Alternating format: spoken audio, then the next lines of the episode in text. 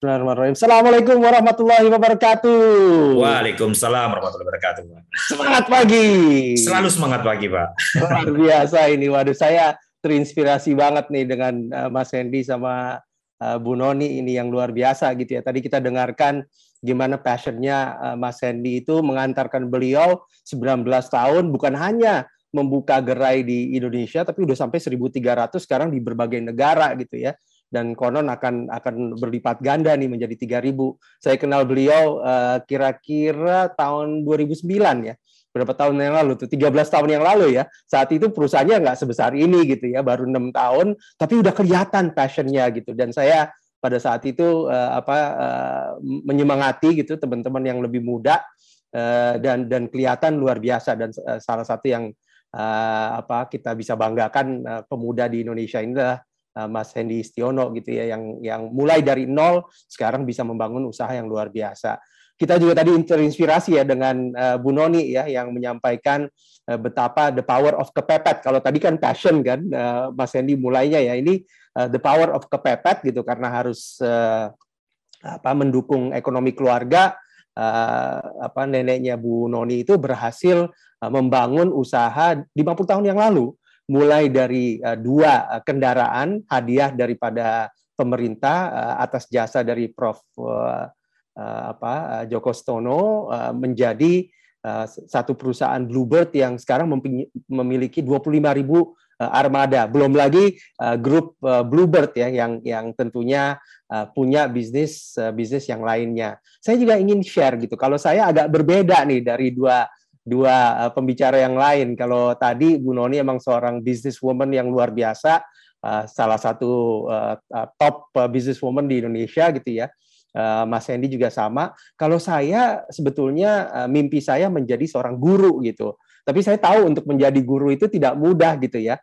Dan makanya saya milih untuk sebelum saya betul-betul terjun menjadi seorang guru secara full time, atau lebih banyak menjadi guru, menjadi pendidik, saya mesti uh, bisa berdiri uh, sendiri secara ekonomi dulu. Jadi mau nggak mau memang harus menjadi pengusaha. Jadi antara kepepet sama passion gitu.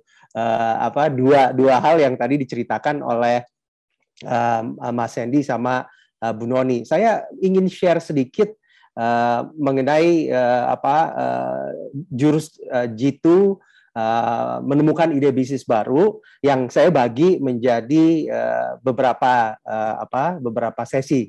Uh, karena saya kembali lagi ya Mas Memo ya sekarang udah akademisi juga ya jadi saya harus uh, apa mencoba untuk mengambil tadi kalau bahasa kerennya tacit knowledge pengetahuan-pengetahuan yang kita dapatkan dari pengalaman-pengalaman menjadi explicit knowledge menjadi pengetahuan yang sifatnya bisa kita pelajari dan kita coba terapkan uh, tipsnya. Tadi Mas Eni udah bicara tips, saya ingin lebih uh, fokus lagi ke uh, apa pengetahuannya. Gimana sih kita bisa uh, mendevelop bisnis idea, gimana kita bisa eksekusi sehingga uh, bukan hanya stop di uh, ide bisnis saja, tetapi juga uh, berlanjut kita bisa uh, apa uh, eksekusi bisnisnya terus kemudian menjadi uh, seperti Bluebird gitu ya uh, bisa uh, apa uh, resilient, bisa bertahan uh, sustainable selama hampir 50 tahun. Ini 50 tahun gitu. Nah, uh, itu kira-kira jadi sedikit introduction aja. Tadi uh, Mas Memo udah menyampaikan gitu, saya mendirikan uh, perusahaan Proven Force Indonesia yang sekarang menjadi PFI Group dan JG Group itu uh, hampir 20 tahun yang lalu uh, dan tapi saya sebetulnya udah mulai bisnis itu kira-kira 30 eh, tahun yang lalu gitu pada saat saya juga masih mahasiswa seperti Mas Sandy. Uh, jadi uh, tentunya uh, membuat bisnis itu nggak mudah gitu. Uh, apa saya uh, rasa lebih dari 95% daripada bisnis saya itu uh, gagal gitu ya. Uh, karena uh, apa uh, memang tidak mudah menjadi seorang pebisnis gitu. 95%, 90% of business ideas, uh, businesses uh, will fall atau will fail gitu. Uh, tapi uh, cukup 5% berhasil itu bisa menjadikan kita uh, pengusaha yang uh, lumayan baik gitu dan dengan apa bisnis yang lumayan apa sustainable gitu ya. Jadi saya baru betul-betul bisa membangun bisnis itu setelah uh, jatuh bangun 19 tahun lalu, kemudian saya bekerja dulu sampai akhirnya apa mendirikan Proven Force Indonesia yang memang fokus kepada tadi sebetulnya sama seperti menjadi seorang guru ya konsultan gitu kan, bukan menggurui tapi menjadi partner uh, untuk bisa uh, melakukan perbaikan-perbaikan bersama perusahaan. Uh, terus begitu enam tahun selesai, uh, apa bukan selesai tapi dalam perjalanan bisnis ya udah jalan saya diminta pemerintah untuk menjadi uh, dirut di BUMN jadi saya uh, off tapi perusahaannya terus jalan gitu ya. Uh, dan itu itu saya jalani sampai ya tadi saya pengen menjadi guru. Saya tahu bahwa 40 is my uh, lucky uh, apa ini number gitu ya magic number. Jadi umur 40 tahun kurang tiga bulan uh, saya pensiun dari kegiatan-kegiatan uh, saya dulu saya jadi konsultan saya jadi uh, apa VP untuk Asia jadi di root di BUMN kemudian sebelum 40 tahun saya sekolah lagi untuk apa menjadi seorang guru. Singkat cerita saya balik ke setelah saya dapat beasiswa dari Harvard, saya balik, kemudian akhirnya saya menjadi seorang guru dan jadi menjadi seorang rektor. Nah, sekarang saya apa mendirikan usaha lagi di di bawah uh, PFI dan JG Group Orbitin. Nah, uh, tapi saya banyak kegiatan, memang saya senang. Uh, yang utama saya menjadi academician gitu ya. Saya aktif di komunitas, di pemerintahan juga saya pernah bantu gitu ya. Di bisnis juga juga saya jadi komisaris, di advisor dan lain-lain. Uh, ini sedikit uh, gambaran tentang perusahaan kami yang uh, tadi uh, dimulai 19 tahun lalu. Sekarang kita punya karyawan uh, lumayan ada beberapa, beberapa ribu dengan uh, apa beberapa apa lini usaha juga. Nah, terus kita dirikan Orbitin kira-kira tiga tahun yang lalu dan uh, di, di incorporate dengan uh, joint venture antara PFI dengan uh, sorry antara JG Corp dengan Tempo Group ya. Nah, uh, saya ingin bicara tentang entrepreneurship tadi ya. Uh, soalnya kan uh, apa kalau saya tadi entrepreneurship is uh, route gitu ya, jalan untuk saya bisa menjalankan passion saya menjadi guru gitu. Karena saya juga ngelihat gitu ayah saya akan ayah saya adalah seorang pegawai negeri membangun karir itu 30-an tahun dan uh, butuh waktu yang lama gitu untuk bisa membangun karir itu. Saya nggak terlalu apa sama dengan ayah saya sehingga saya mau uh, bukan sesuatu yang instan tapi sesuatu yang uh, saya punya pilihan gitu. Jadi kalau kalau ayah saya kan ditempatkan karena dia diplomat kamu harus ke Jepang ya ke Jepang, kamu harus ke Amerika, ke Amerika, ke Finland, ke Finland dan seterusnya gitu.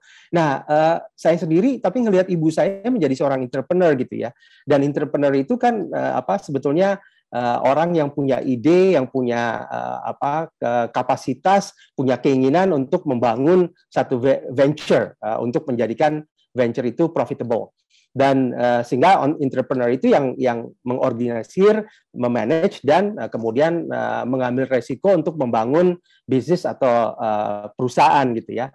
Nah, uh, kemudian saya belajar beberapa tahun lalu pada saat saya mulai kerja juga itu uh, ada uh, apa Robert Kiyosaki yang menulis Rich Dad Poor Dad gitu ya karena dia belajar dari ayahnya yang dia bilang Rich Dad uh, ada yang dia belajar dari Pordat gitu. Pordat apa? Pordatnya itu dia uh, apa uh, gambarkan sebagai ayah ya uh, orang yang dia hanya bekerja untuk uang aja gitu. Jadi dia uh, secara mendapatkan income itu secara aktif aja.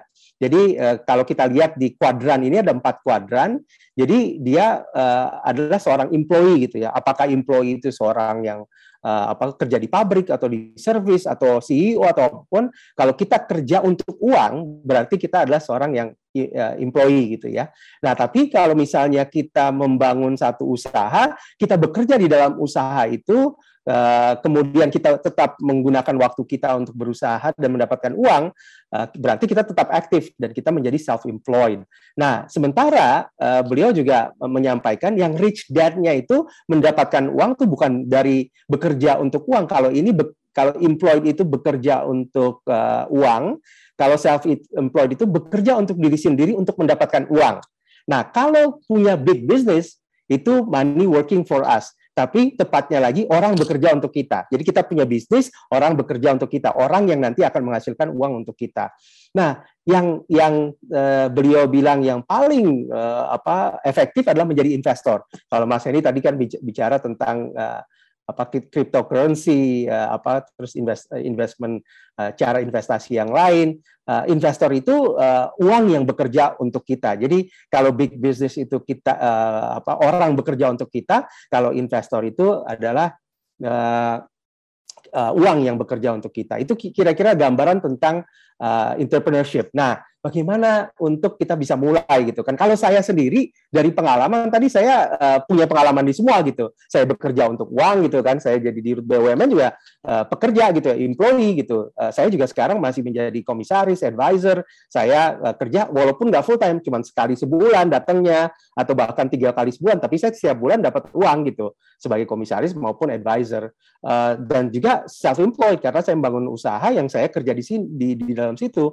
uh, walaupun mungkin belum tentu mendapatkan uh, penghasilan gitu ya kayak membangun orbitin tapi saya juga punya big business tadi yang yang uh, orang bekerja untuk saya kemudian menghasilkan uang dan juga invest di banyak hal sehingga uh, akhirnya menjadi guru itu betul-betul bisa menjadi passion yang bisa dijalankan. Nah, kembali lagi ke apa yang kita ingin diskusikan pada hari ini. Saya masih punya ada 5-10 menit ya, Mas Emo ya.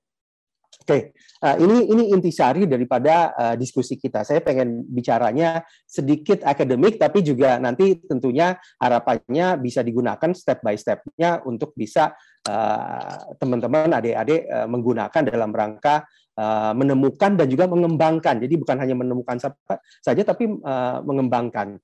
Nah, uh, ide itu harus uh, bisa menjawab 5W dan 1H. Jadi bukan ide, oh saya pengen bikin uh, apa transportasi gitu. Bukan, bukan itu aja. Itu bukan ide. Uh, itu baru part of the idea. Satu elemen daripada ide. Saya pengen bikin uh, perus uh, restoran gitu kan kayak Mas Hendy gitu kan. Saya ingin uh, mempunyai toko, saya ingin punya perusahaan transportasi seperti Bluebird dan seterusnya itu bukan uh, bu belum menjadi satu ide yang bagus gitu. Baru elemen daripada ide.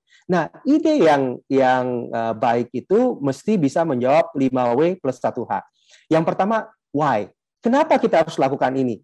Artinya saya mempunyai ide ini, saya mau membuat uh, restoran karena saya tahu bahwa restoran ini bisa uh, apa menjawab kebutuhan daripada masyarakat ya dengan makanan yang sehat dengan uh, apa makanannya pokoknya harus ada sesuatu yang the reason for being ada alasan yang yang sangat uh, yang sangat uh, boleh dibilang mulia baik itu untuk diri kita maupun untuk masyarakat kalau kayak kayak Bu Noni tadi sampaikan kan mendirikan perusahaan taksinya itu karena ya engine ekonomi uh, keluarganya ingin ingin di, dijalankan gitu. Itu yang pertama. Why do we need this? Kenapa? Problemnya apa? Karena itu itu menjadi dasar kita nanti uh, me, apa, mengembangkan ide tersebut. Kemudian dari problem yang ada, baik itu untuk keluarga kita ataupun yang lebih baik lagi untuk society ya, untuk masyarakat, apa sih solusinya? What is the solution? Gitu. What can we do about it? Nah, begitu sudah ada solusi itu, uh, apa yang kita mau mau sampaikan, misalnya uh, macet gitu kan, waktu itu kan. Nah, kenapa ada kemacetan? Eh, apa yang kita bisa lakukan? Kita bisa apa membuat satu platform untuk nanti bisa menyelesaikan masalah apa kemacetan gitu. Uh, where are we implementing? Di mana? Apakah di satu kota atau nanti akan beberapa kota? Kemudian marketnya yang seperti apa? Apakah marketnya ini market yang up market? Kita bersaingnya kalau bahasa Profesor Michael Porter dengan strateginya uh, generic strateginya itu ada differentiation uh, yang harga itu nggak jadi masalah atau kita mau compete itu dengan harga. Kita mau memberikan produk atau service dengan dengan uh, kompetisi melalui harga yang murah gitu yang terjangkau. Nah ini juga menjadi uh, apa penting untuk kita nantinya memahami gitu ya. Kemudian uh, siapa kita? Siapa yang kita uh, who are we tim kita siapa? Ya bisa jadi waktu saya mulai uh, Proven Force Indonesia saya sendiri dulu gitu. Saya nggak punya uh, orang gitu kan. Begitu mulai satu bulan dua bulan dirasakan oh butuh asisten. Uh, ambil asisten hire asisten. Begitu jalan usaha oh asisten aja nggak cukup. Kita perlu konsultan. Kita hire konsultan. Konsultan nggak cukup. Kita perlu uh, marketing. Kita perlu lagi HR kita perlu lagi uh, sales dan seterusnya. Nah itu itu berjalan dengan sendirinya. Tapi ini perlu kita pikirkan dari awal gitu. Apa sih yang kita butuhkan dan bagaimana kita strategi kita untuk membangun uh, tim tim itu? Nah, kemudian kapan kapan kita mau mulainya gitu? Karena uh, apa uh, belum tentu hari ini kita pikirkan ide itu terus langsung dilaksanakan. Bisa jadi uh, apa kita uh, punya idenya tapi belum punya timnya, belum tentu punya uangnya, belum tentu punya kemudian kantornya, belum tentu punya marketnya dan seterusnya. Jadi kita perlu memikirkan uh, kapan kita mau mulai dan kapan kita akan mengembangkannya dan how how do you plan to implement and make money? Bagaimana cara implementasi dan uh, mendapatkan uang? Jadi kembali lagi, ide yang baik itu memiliki unsur 5W plus 1H. Why, what, where, who, when, and how. Menjawab itu itu dulu gitu ya. Begitu kita udah tahu problemnya, solusinya apa, marketnya bagaimana, timnya uh, siapa aja yang kita bisa ajak, uh, atau paling nggak strukturnya seperti apa, Eh, kemudian kapan kita akan develop dan bagaimana kita uh, akan implementasi dan uh, apa uh, mendapatkan uang karena harus ada sustainability kan ke depannya gitu. Baru kita uh, apa mencoba untuk mengkristalisasi ide itu menjadi konsep yang baik gitu ya. Conceptualize. Nah, jadi elemen daripada good business idea tadi punya problem, ada problemnya yang kita mau resolve, ada solusinya, ada timnya, ada marketnya, ada competition landscape. Kita mau berkompetisi itu karena harga kita paling murah, atau karena makanan kita itu yang paling kualitinya paling bagus. Kita mau bikin taksi yang yang uh, apa trans, uh, sarana transportasi yang terjangkau, murah banget, uh, apa atau kita mau yang premium, luxury gitu, sehingga orang nggak mikirin harga gitu ya. Dan how do you plan to make money, and then tractionnya seperti apa? Bagaimana kita akan mulainya?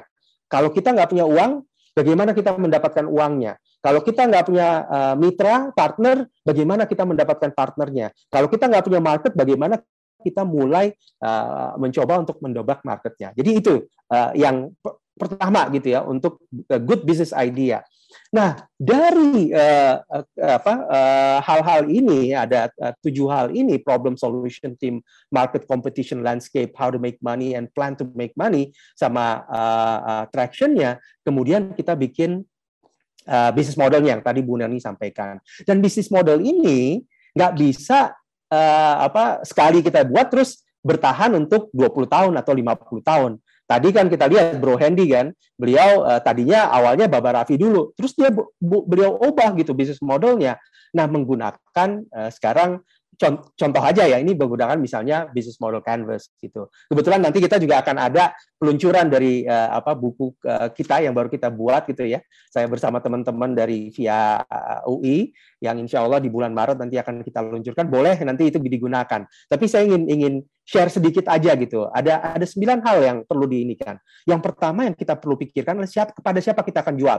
Customer segment, segmentnya siapa? Apakah pada mahasiswa atau orang yang punya duitnya terbatas atau orang yang punya duit yang justru banyak dan seterusnya. Customer segmentnya siapa?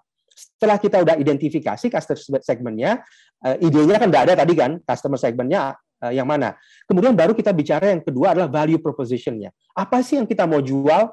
Kita ingin menjadi uh, apa restoran yang terbaik untuk apa penjualan daripada uh, ayam gitu atau ikan ngikan tadi kan uh, atau uh, kebab gitu di di Indonesia gitu kan. Itu itu value proposition yang kita tawarkan gitu. Begitu kita udah ada value propositionnya kita bicara channelnya mau lewat mana apakah gerobak misalnya kan atau kita mau bikin restoran atau kita mau bikin uh, apa uh, memang kaki lima dia tetap di satu tempat tapi uh, apa nggak harus restoran. Kemudian bagaimana kita membangun uh, apa uh, hubungan dengan customer? Apakah kita mau door to door datangnya atau kita mau iklan atau kita mau datengin atau lewat uh, apa uh, Gojek atau Grab dan seterusnya.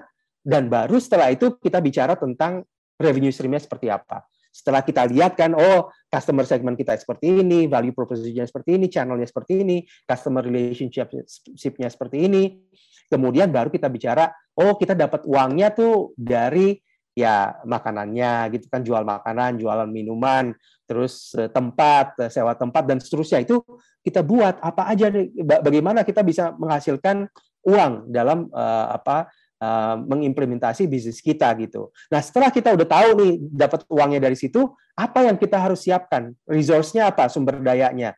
Yang nomor enam, yang nomor tujuh adalah aktivitasnya apa? Yang kita harus lakukan dari A sampai Z baru kemudian kita bicara oh aktivitasnya seperti ini kita nggak bisa lakukan semua sendiri gitu. Kita harus ada key partner. Apakah kita akan uh, ngajak uh, apa mitra? Apakah kita akan ngajak investor? Apakah kita akan ngajak keluarga? Dan seterusnya sehingga kita udah identifikasi key partner yang nanti kita mulai uh, lakukan pendekatan-pendekatan supaya bisa uh, berjalan usaha kita. Yang terakhir adalah cost structure-nya kita udah tahu bahwa uh, semua elemen yang ada 1 sampai 8 kita hitung dan kita taruh. Oh kita perlu orang, kita perlu uh, equipment, kita perlu tempat, kita perlu ini sehingga nanti kita bisa bandingkan. Kira-kira antara revenue stream yang kita dapatkan dengan cost-nya itu kita bisa bertahan atau enggak. Bisa jadi ya, tadi saya lihat juga ada pertanyaan kan uh, apa uh, ini kita saya rugi gitu. Bisa jadi memang uh, bukan bisa jadi tapi most case in most cases pada saat kita melakukan usaha itu kita tidak langsung untung gitu. Kita mesti investasi dulu uh, waktu kita. Nah, ini pentingnya kita punya uh, mitra gitu ya. Uh, baik itu mitra itu kantong kita sendiri atau kita orang tua kita atau teman kita atau investor dan seterusnya. Yang jelas kita per perlu mitra untuk bisa uh, ber bersparing gitu ya. Uh, sehingga tidak semuanya kita yang mikirin sendiri. Nah, ini nanti silakan aja kalau mau baca lebih lanjut bisa baca bukunya Osterwalder atau bisa juga kalau nanti bisa hubungin Orbitin pada saat kita udah uh, luncurin buku kita yang ada di situ uh, apa contoh-contoh uh, dari case-case di Indonesia gitu ya, terutama UMKM yang di, dibuat gitu. Jadi kira-kira itu. Nah eksekusinya sendiri saya nggak akan terlalu banyak ya karena waktu saya juga udah hampir habis. Saya lihat yang jelas setelah ide ini, ide nggak nggak cukup hanya ide aja, tapi kita harus komunikasiin idenya lewat oral dan written. Kita harus bangun skills dan strategi. Kita harus punya passion dan punya uh, mindset uh, yang yang uh, apa yang uh, kuat untuk bisa melaksanakan dan membangun network serta capital. Nah, ini uh, kenapa uh, Fakultas Ilmu Administrasi Universitas Indonesia dengan Orbitin mengadakan acara-acara ini. Uh, YEC gitu ya, Young Entrepreneur Challenge ya. Terima kasih juga Bu Noni udah sponsorin juga nih karena kita berharap bahwa ide-ide uh, ini nggak stop di ide aja, tapi nanti teman-teman yang uh, memasukkan ide dan yang ide-ide yang terbaik itu kita bisa uh, apa uh, mentor, kita bisa uh, incubate sehingga mereka bisa mengkomunikasikan idenya, membuat uh, pitch deck. Kemudian bagaimana mengkomunikasikan pitch deck itu kepada investor. Skill-skill apa yang harus dibuat gitu kan, yang dimiliki, strateginya bagaimana. Kita membangun passion dan dan uh, apa uh, attitude dan mentality yang cukup. Kemudian juga kita bantu untuk uh, membuka network termasuk juga untuk capitalnya. Saya rasa uh, itu dulu uh, Mas Memo karena yang lain saya rasa ini uh, terakhir aja ini ya. Uh, sebetulnya masih banyak lagi tapi nanti kita lanjutkan aja uh, setelah uh, memasuk pada pada masukin ide deh. Karena kan yang paling penting kan masukin ide dulu nih. Yang terpilih nanti kita akan ada sesi khusus dengan dengan uh, termasuk dan saya gitu ya uh, untuk waktu beberapa jam gitu saya akan mentoring uh, sehingga kita bisa men, uh, mencoba untuk membangun ide itu sesuai dengan passion kita yang bisa membangun e economic engine kita kemudian uh, menjadi uh, yang terbaik di dunia gitu. Jadi ini ini sangat mungkin gitu karena begitu bisnisnya udah jalan ya kita mau ngapain aja uh, apa bisa gitu kan.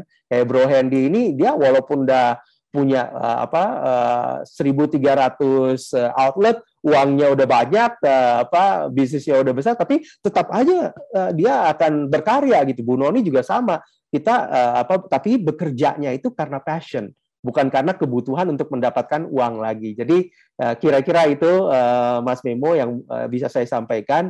Selebihnya nanti kita akan share lebih lanjut lah di di waktu-waktu mendatang ya.